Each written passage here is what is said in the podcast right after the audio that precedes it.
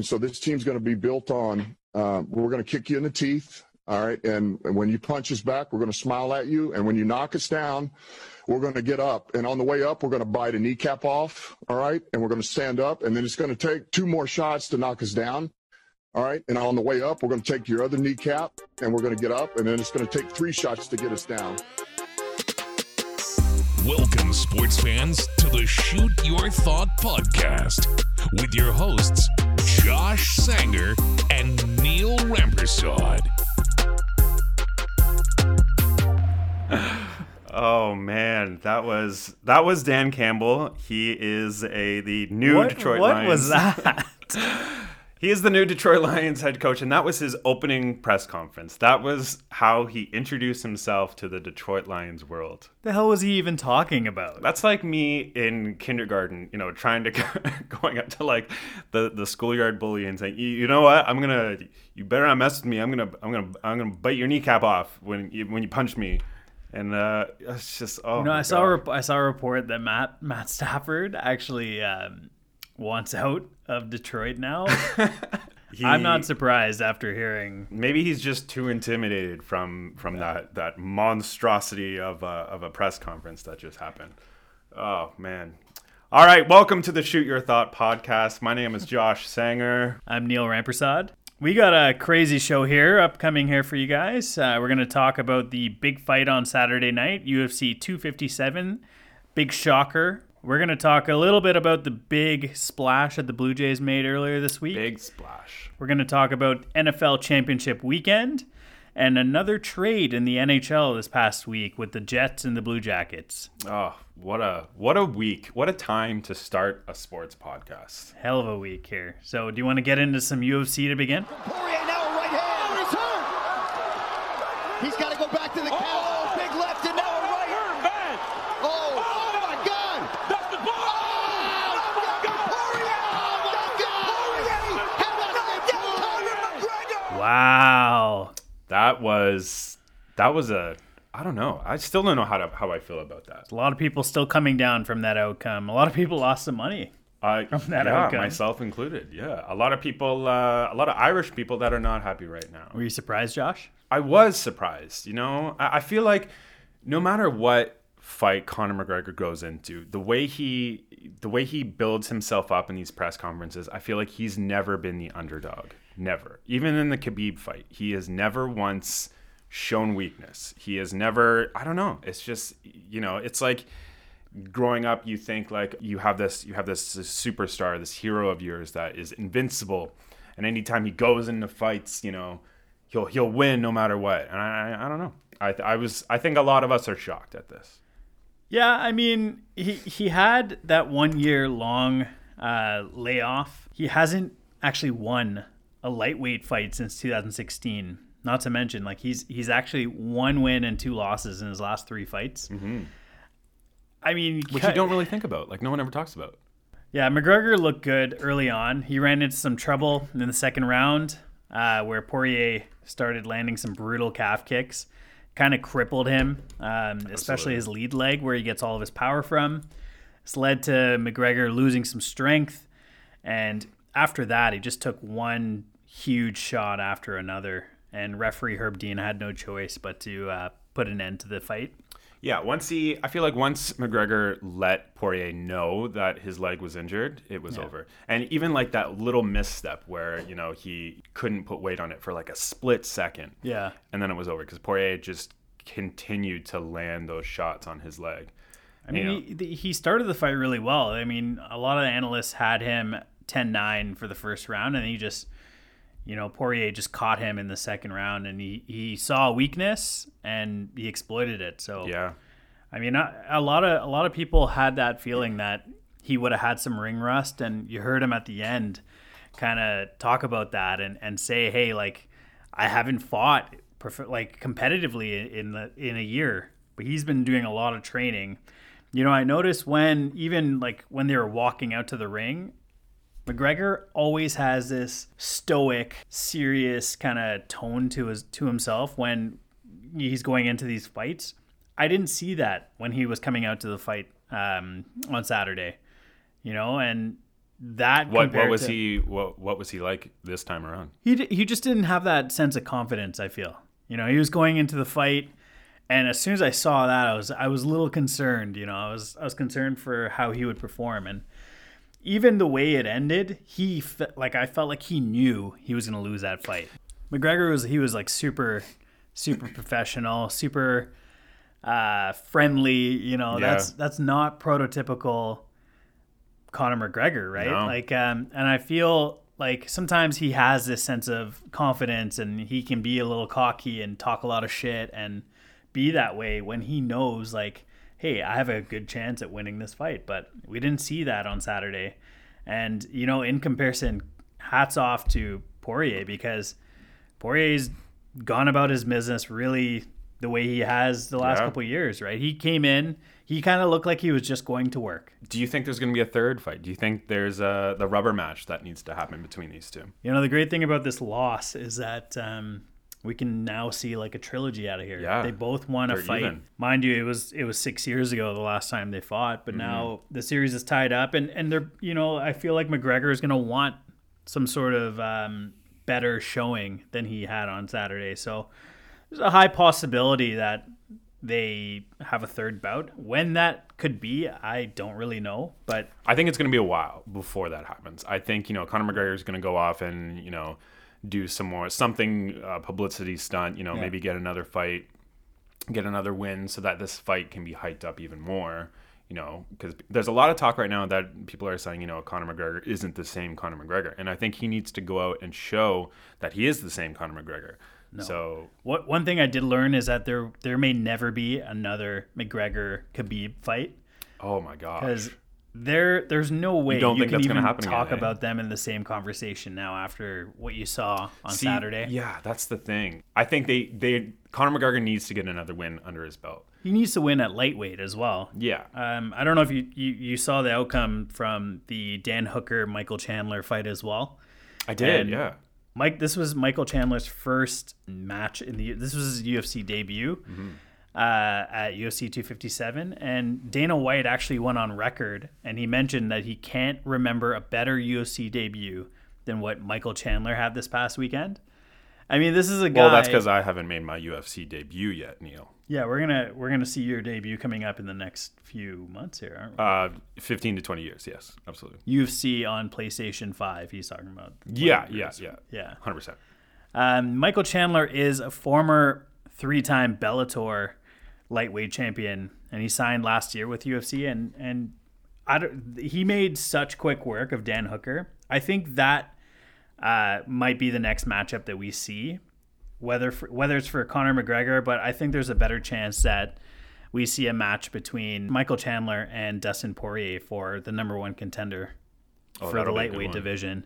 That that's going to be an epic fight. Yeah. I Where do you uh, where do you think they both go from here?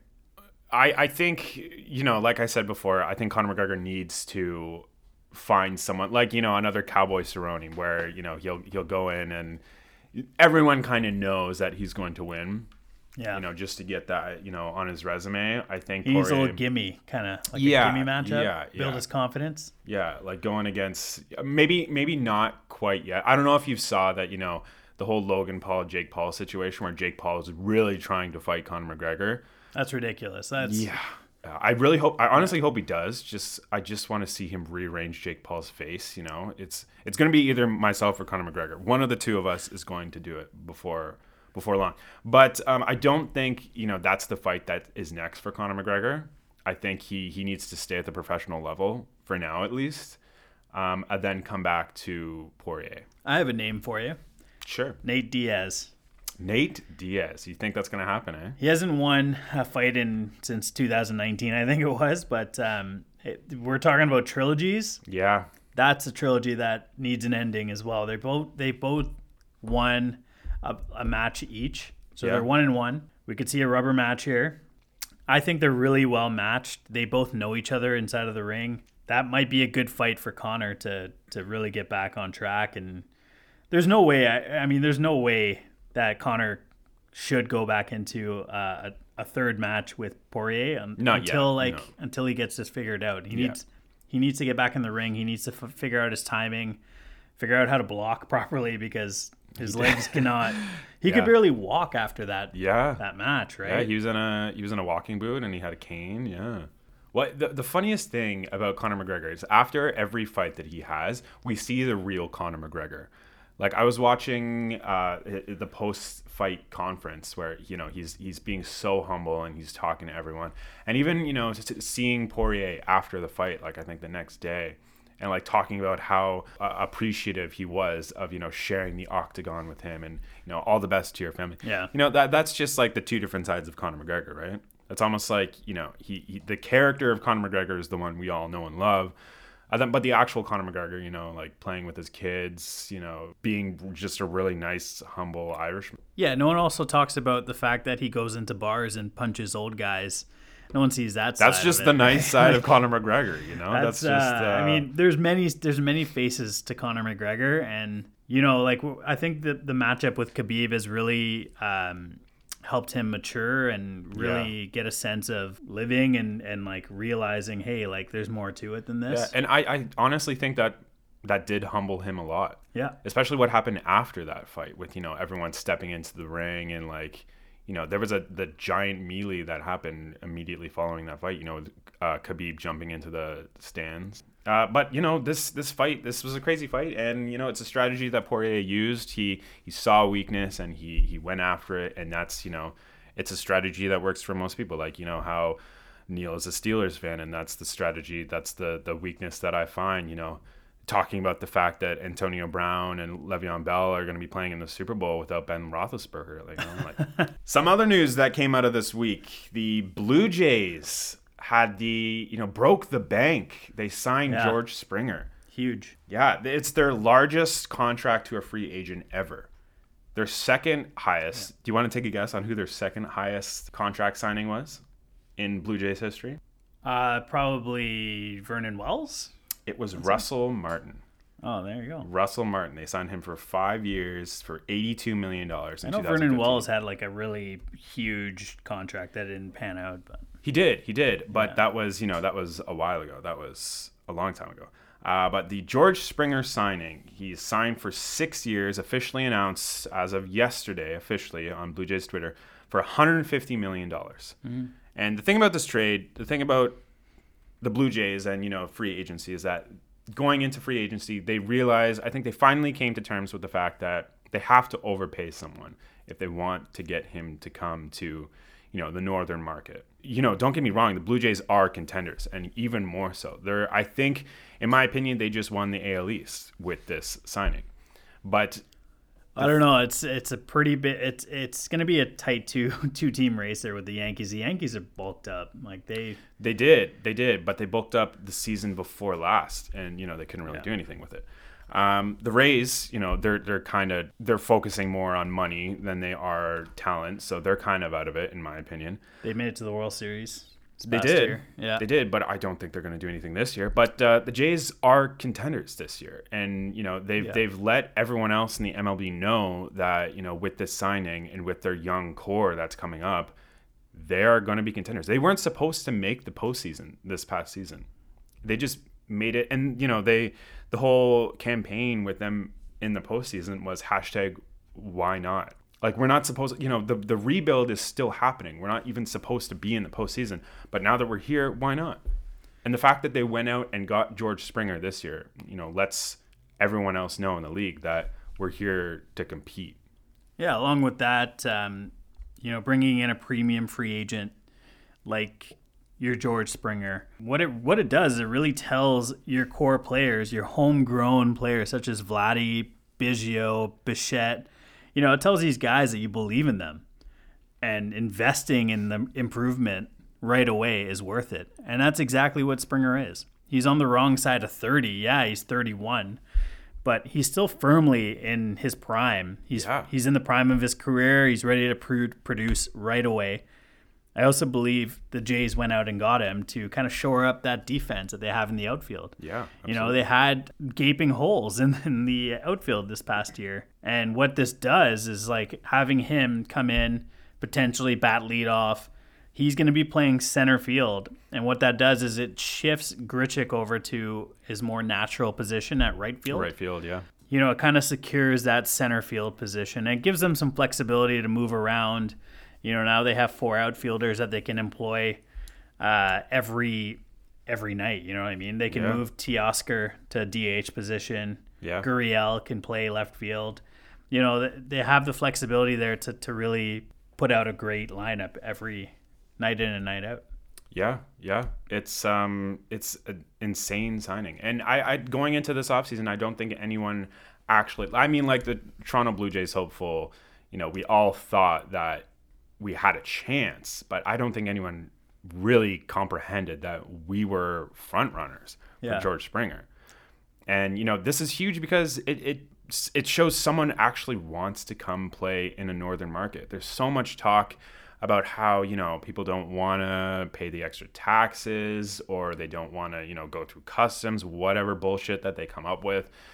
But, you know, it's it's someone that's, you know, the highest priority player in this offseason signed with the Toronto Blue Jays. I think that's probably the biggest thing from this trade, you know, is it is just the fact that the Blue Jays actually managed to sign the biggest hitting free agent, the biggest hitter available, the best free agent target. They had hit their sights on him the entire time. They actually they actually signed this player and, you know, coming to Canada isn't really attractive to a lot of free agents because of taxes, because of location, mm-hmm. all these all these things factor in.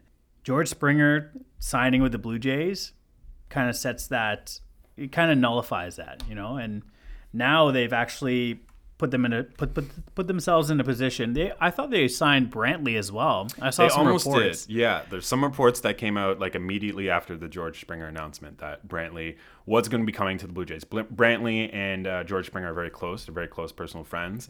There was a lot of talk that you know he was going to follow him, but that was shortly. We were shortly. there was, uh, there, there were like like reporters confirming that Yeah. he'd signed, but they I didn't see a term, so I was like, I wonder how how long he's signing for, what the term was, Mm-hmm. and then it came out shortly after, a few hours later, that of course he re-signed with with the Houston Astros. Yeah, I don't know why anyone would want to resign with the Houston Astros, but that's a different story. Anyways, it did not happen. Um, and there are still some free agents out there that are still, you know, looking for some teams. And now that George Springer has signed with the Blue Jays, I think that makes the Blue Jays a little bit more attractive. We got Tanaka still out there. We have Trevor Bauer. Trevor Bauer, He's- yeah. the- the- like this past week, um, Tanaka has been linked with the Blue Jays. I don't know. They, I mean, I, I truly feel like the Blue Jays would be better off signing like a mid mid tier pitcher who actually did quite well. One name comes to mind, Taijuan Walker. Mm-hmm. He, you know, that's that short period of time that he played with the Blue Jays last year. He he tore it up. You know, sub did. three ERA. He had a few wins, but he looked good. You know, he's someone who's really injury prone, but someone who's a low risk, high reward Yeah, player yeah. that the Jays can take a take a chance on.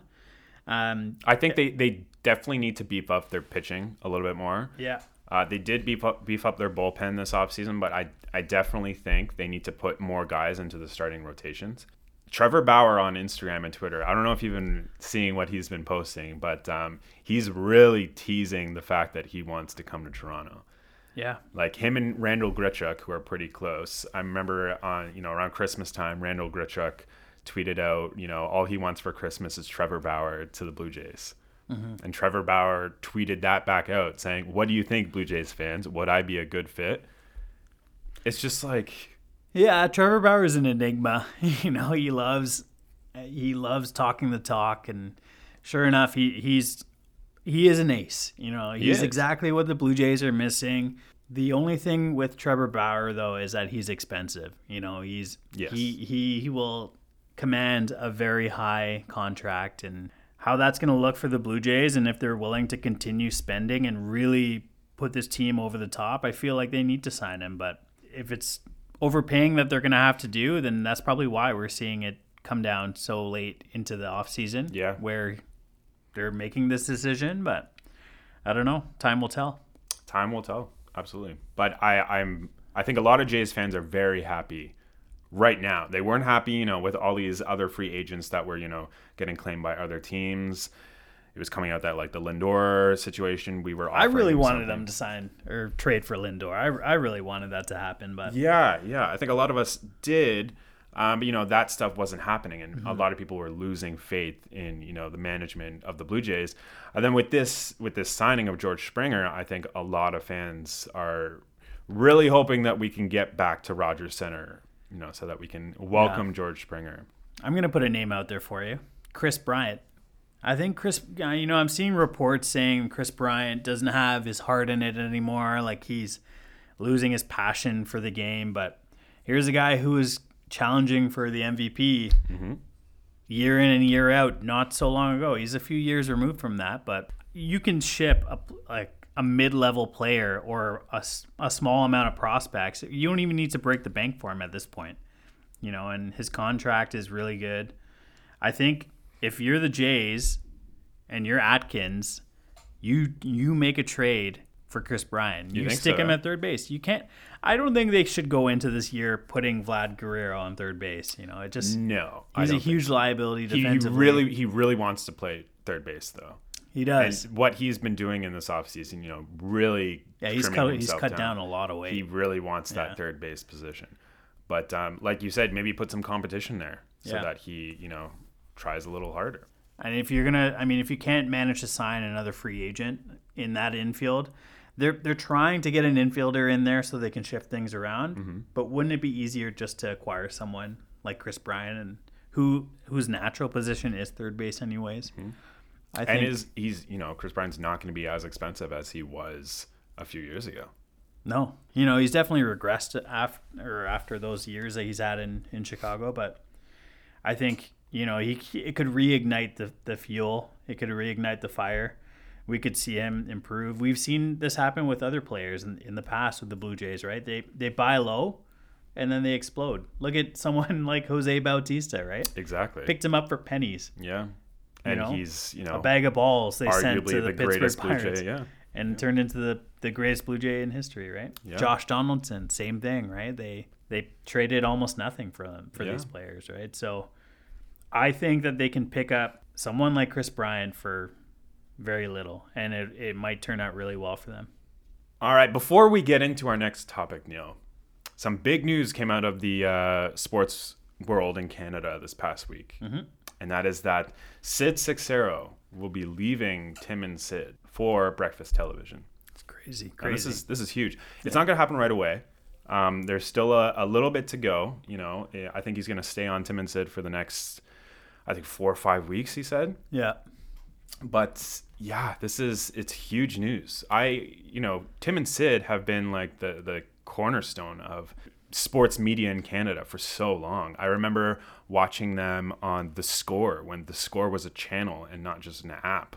yeah. We all grew- we all grew up watching. That was like the the one sports channels that always had these hot takes and Yeah, You know, like one one of the reasons why we started this podcast is because we enjoy listening to to hilarious hot takes, Tim such as Tim and Sid. Yeah, Right? Like, that's he, like they they've been huge inspirations to a lot of us in wanting to talk about sports and wanting to or having a passion for sports. So. I mean, it's going to be a big loss for Tim and Sid, but huge, a huge opportunity for for Sid Seixeiro. Yeah, absolutely. And I, I know a lot of fans of Canadian sports aren't huge fans of Sid Seixeiro because he, you know, the way he kind of tells it like it is, and he he's not as hopeful as you know some other Toronto fans are. But I, yeah, he's the, opinions he's had, and you know the commentary will will live on forever. I think. I've never actually personally met Sid, Sid Seixeiro. I'm hoping I do once, but I did sit two rows behind him at a game at BMO Field once, and I, you know, I took a picture of his bald spot and I posted it and um, tagged him in it on Twitter. He didn't reply, but um, yeah, that was He might reply now. After might reply this- now. after hearing that. yeah, Yeah, his, his time is going to be freed up uh, for the next little bit, I guess. that's that. It's a bold move talking about a man's bald spot like that, but uh, It like is. It like is right from my thick head of hair over here. but uh, yeah, no, it's gonna be it's gonna be weird seeing him on breakfast television. I mean, I mean, like a lot of us um, in Canada grew up with you know Kevin Frankish as you know the voice of breakfast television, and he is very different from Sid Seixeiro. Yeah, I wonder if Sid's gonna take on his suspenders Uh, that he used to remember he used to wear those stupid suspenders every with the- yeah, every morning. He had a look. He Everyone definitely had a woke look. up and, and watched breakfast television or had it on in the background when they were eating Yeah. breakfast and, and stuff like that. I, I grew up and my parents would have it on and as soon as my parents would leave for work, I would just switch it over and we'd watch like Saved by the Bell and Saved by the Bell. and Family Matters and all those Oh, yeah. nostalgic like early '90s shows, and then we'd we'd head off to school. That was that was it, you know, like Yeah. the, the morning ritual. yeah. So I mean, that was yeah. That was what morning- everyone grew up on. I kind of I understand, you know, this is a def it's a defining moment in his career, and he's he's done everything he he needed to do or wanted to do in, in the sports world. Now, this is a new challenge for him. Yeah. So definitely something that he's never really done. Mm-hmm. It's not his style of work, but hey, I mean, I understand the challenge and I understand hi- why he wants to do this. Yeah, it's it's it's not his style. Um, I'm wondering if he's you know gonna remove some of his pessimism for the early mornings in Toronto. But I, I think the way he rationalized it when he talked about it on Tim and Sid is that you know this pandemic has taught him a lot, and you know um, make choices based off of what you feel is right, not not what you you know think is gonna benefit you you know five years from now. Don't don't wait. I think. Um, so yeah, no, all the best to him, and uh, hopefully he doesn't take too much offense to his bald spot. Anywho, Uh, yeah, it's, we can move on to some other big news here uh, from the NHL. Earlier this week, the Jets Blue Jackets made a blockbuster deal that sent Patrick Laine as well as a 2015 first rounder Jack Roslovic to the Jackets for Pierre Luc Dubois. I initially, um, you see this on paper, you know, Columbus won this trade. I don't think that's a hot take. I think it, it's pretty obvious Columbus won this trade. I don't think they did. you don't think so, eh? Oh, and I'll tell you why. Go. I, I'd love to hear why you think they won. Well, you know, Laine, any other year that he that Matthews isn't involved in the draft, Laine goes first overall. And I think, you know, he has he has the space to give you a 50 goal season. Mm-hmm. And you look at the stats for the two of them together, I'm speaking in terms of, you know, P- Pierre-Luc Dubois compared to Patrick Laine. They were drafted, you know, side by side with each other in the same year, but I don't think I think Laine is miles ahead of Pierre Luc Dubois. And I think, you know, this trade specifically is, yeah, to get rid of some toxicity in the locker room. Fine, whatever. I don't think putting Laine with Tortorella is going to be the best option because those are two very, you know, they're going to butt heads. They're two hot heads. But yeah, I think Yeah, if, if Torts didn't like Pierre Luc Dubois' hustle, he's gonna have he's gonna need some fucking therapy. Yeah. Yeah. Once he sees Good Laine. Lord. Um, I, I definitely, yeah, no, the the Jets lost this trade. I think you know, and who knows? Pierre Luc Dubois could start lighting it up now that he he's on a team that he actually wants to play for, um, and, and you know, vice versa with Laine But on paper, right now, Columbus won this trade. Yeah, I mean, uh, like 2016 draft, they go back to back. So Laine goes two, Dubois goes three. Yep. So I think personally, Dubois is a perfect fit in Winnipeg. And what he, I mean, just creating that one-two punch down the middle in the center position, paired up with Scheifele. I mean, that alone just kind of wins this trade for Winnipeg. I respectfully disagree with you, Neil. Laine is a great player. I think Columbus is getting a lot in this deal. I, I think the Jets traded away way too much. Um, what a lot of people are not talking about in this deal is why specifically Pierre Luc Dubois did not want to play in Columbus. And that's John Tortorella. I think he doesn't get enough flack as he should. John Tortorella, I've played for my fair share of coaches like John Tortorella, and he makes you fall out of love with the sport. I know. I, I think we all see this character of John Tortorella. You know, this this fiery guy who's yelling all the time at the refs, and he's yelling at the other coaches. He's you know has these these witty remarks to reporters, but that's not someone you want to play for. That's not someone who you know believes in the team. You know, he's the he's the old school kind of hockey mentality, and he's he's not very progressive in the way he views the game. Yeah, and I mean Columbus is off to a, a rough start. They've they've uh, won one game out of the first five games they've played. I think Dubois had put us some sort of cloud above the players on this team. They- They were they were all dealing with this. They it was hanging over all their heads. This deal needed to happen. I like the deal on both sides, but ultimately, I, I feel like Columbus didn't win this trade. I know you talk a lot about Laine putting up big stats. That was only his first two years. You know, he's regressed year over year the last three years. because he didn't want to play in Winnipeg. How do you know? How do you not want to play in Winnipeg? How do you want to go from Winnipeg? He's a weird where you guy. have Laine's a weird Winnipeg guy. is stacked compared to Columbus. You don't want to play with Scheifele, and you want to go play with who's a top center in in Columbus. You want to play with Max Domi now, like that. That's Maybe ridiculous. He's, he he just really likes you know Max Domi's new book, and he just really wanted to get out of Winnipeg and go play with him in Columbus. Who knows? I, He's a weird guy. Laine is a weird guy. Max Domi doesn't even want to play with Max Domi. That's you know? true. That's true. That's- Ty Domi doesn't want to play with Max Domi. yeah. There's a yeah.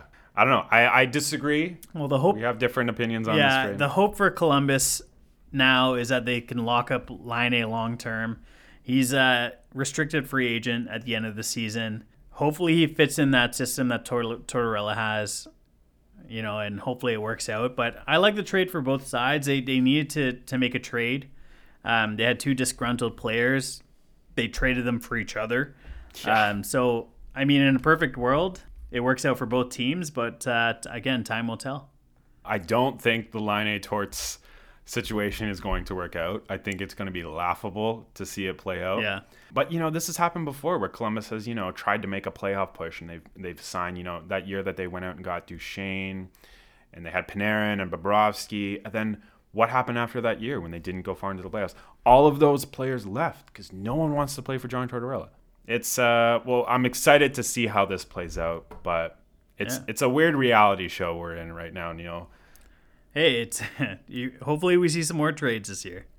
I hope so. I hope so too. I I think this settles the uh, the the Matthews Laine discussion though. Yeah, it sucks we won't be able to see a lot of them this year. You know, No. being him being traded out of the Northern Division Yeah. to Columbus.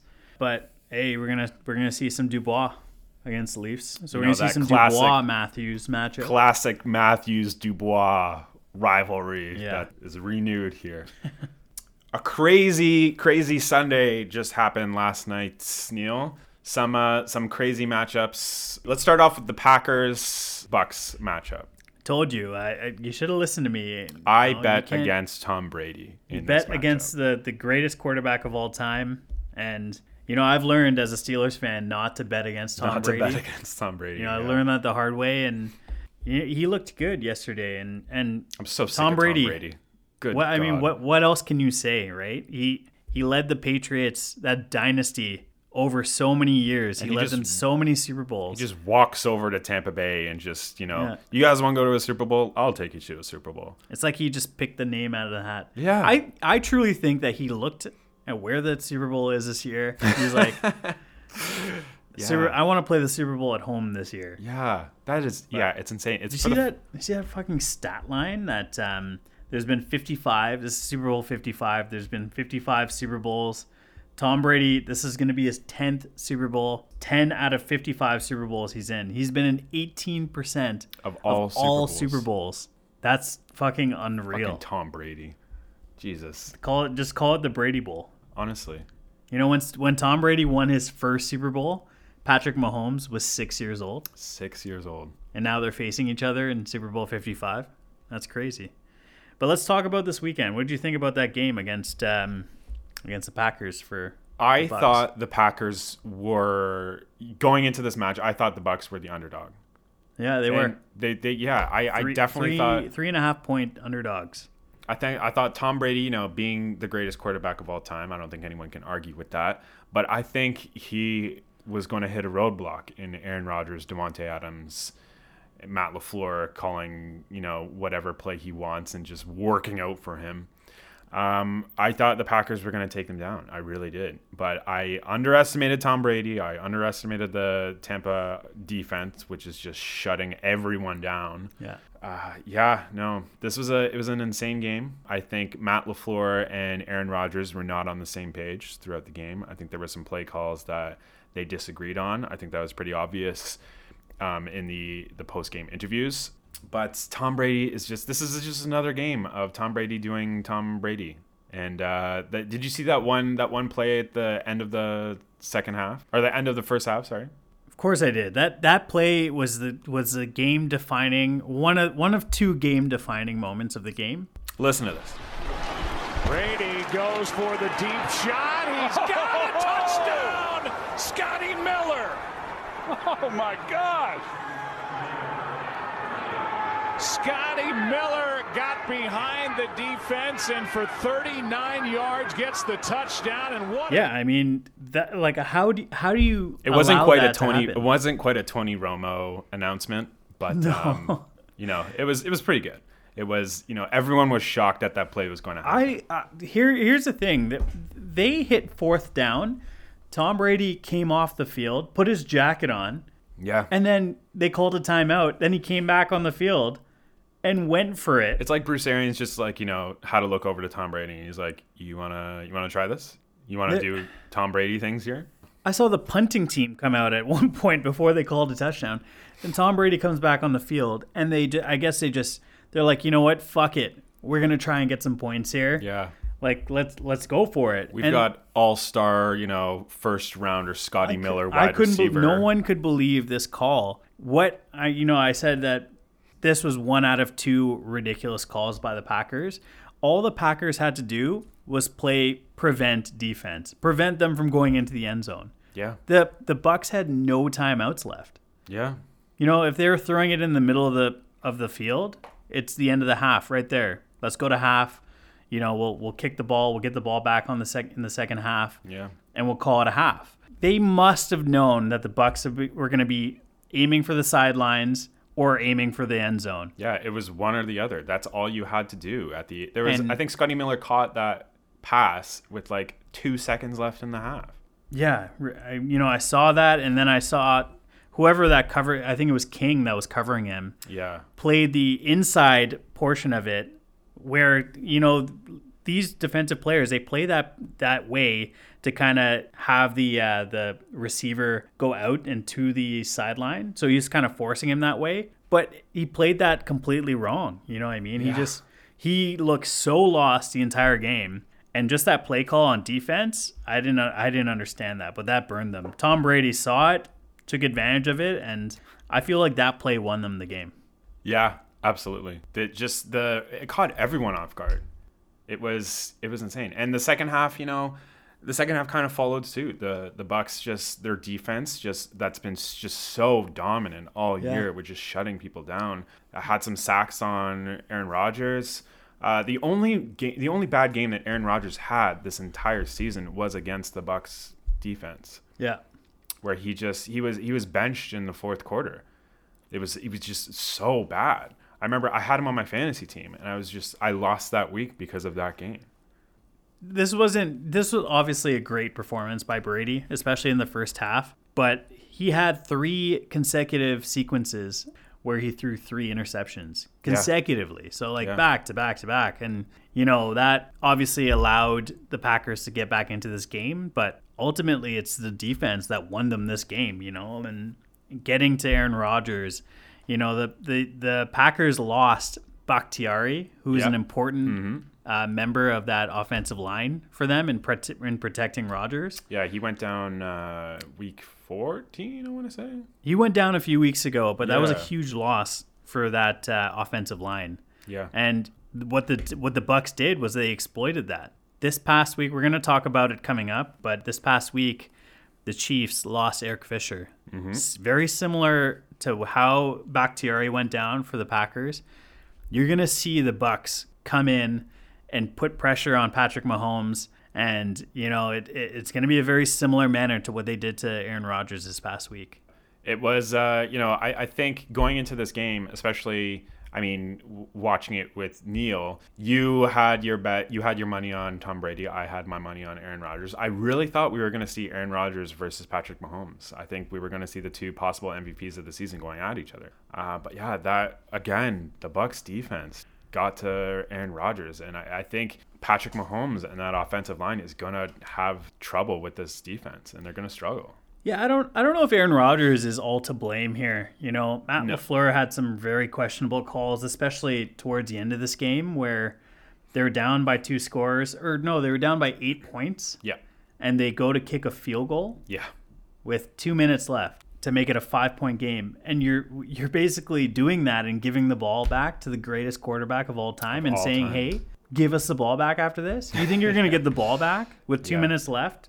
If, if you saw the the post match, the post game interview uh, with Aaron Rodgers, he was not happy with that call when asked about it, and even about his future as a Packer. He, you know, coming into this season, they the Packers drafted a quarterback in the first round, and a Yeah. lot of people on the Packers team took offense to that. I think, including Aaron Rodgers. And so when asked about his future in Green Bay, he was really hush hush about it. So Yeah, he's still reeling after the loss. You know, it was it was a tough pill to swallow, losing that way that they did.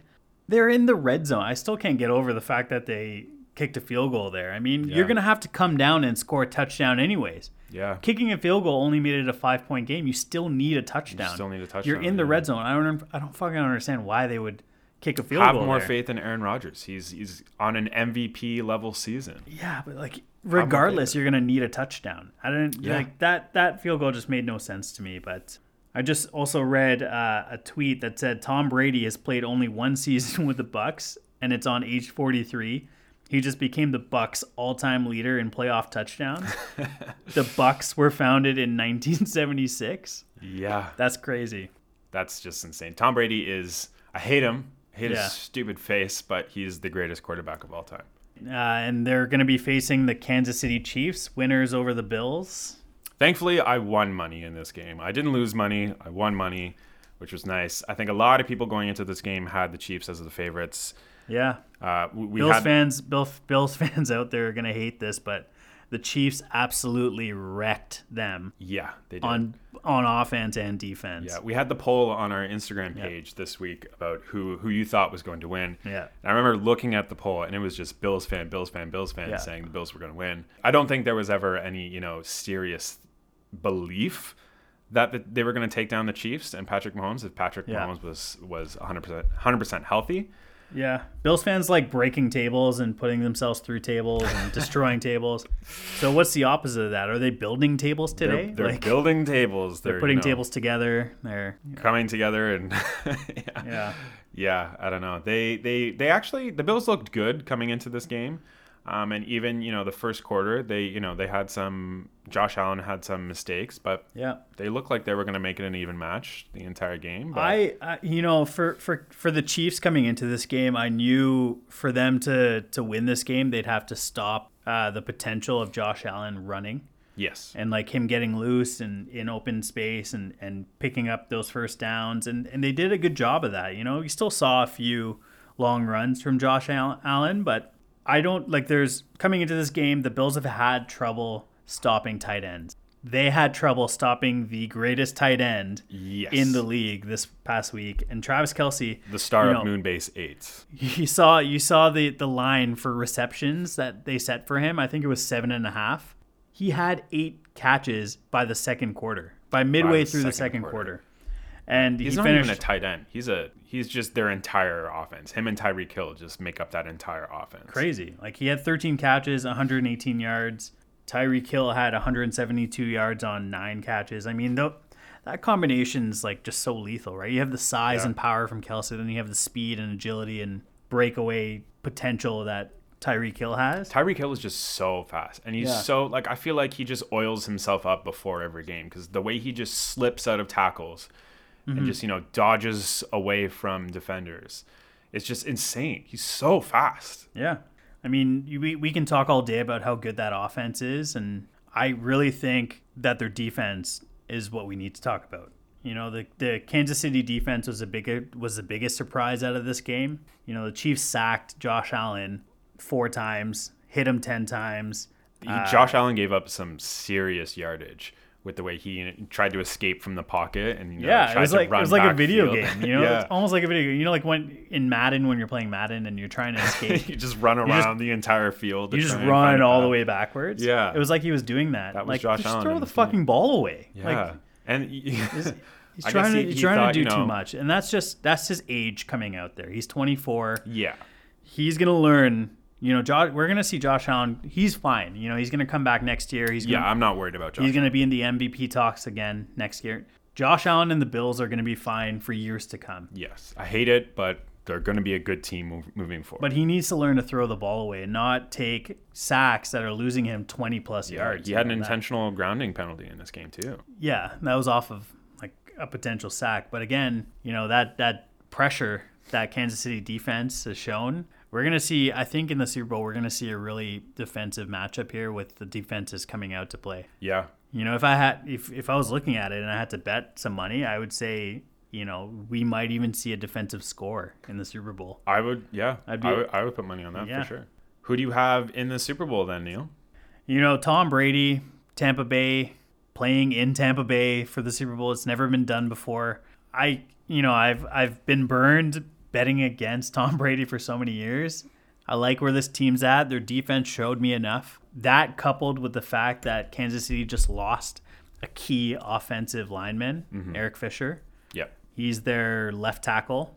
They lost their right tackle earlier in the year.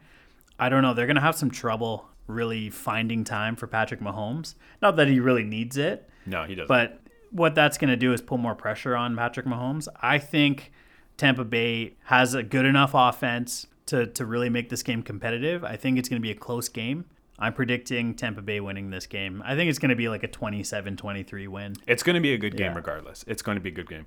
But uh, I, I don't learn from my mistakes, Neil. So I am betting against Tom Brady in this one. I think Patrick Mahomes is the future of the NFL. I think he's going to go down eventually as one of the greatest quarterbacks of all time. Oh, yeah. And I think he wins this one. I think uh, the Chiefs go back to back. Ladies and gentlemen, that is our show for the week. Thank you so much for all your continuous support. Yeah, it's it's been a crazy time to start a sports podcast, and we appreciate you all following along on our journey. We'll see you again next week, everyone. Thank you for listening to another episode of the Shoot Your Thought podcast.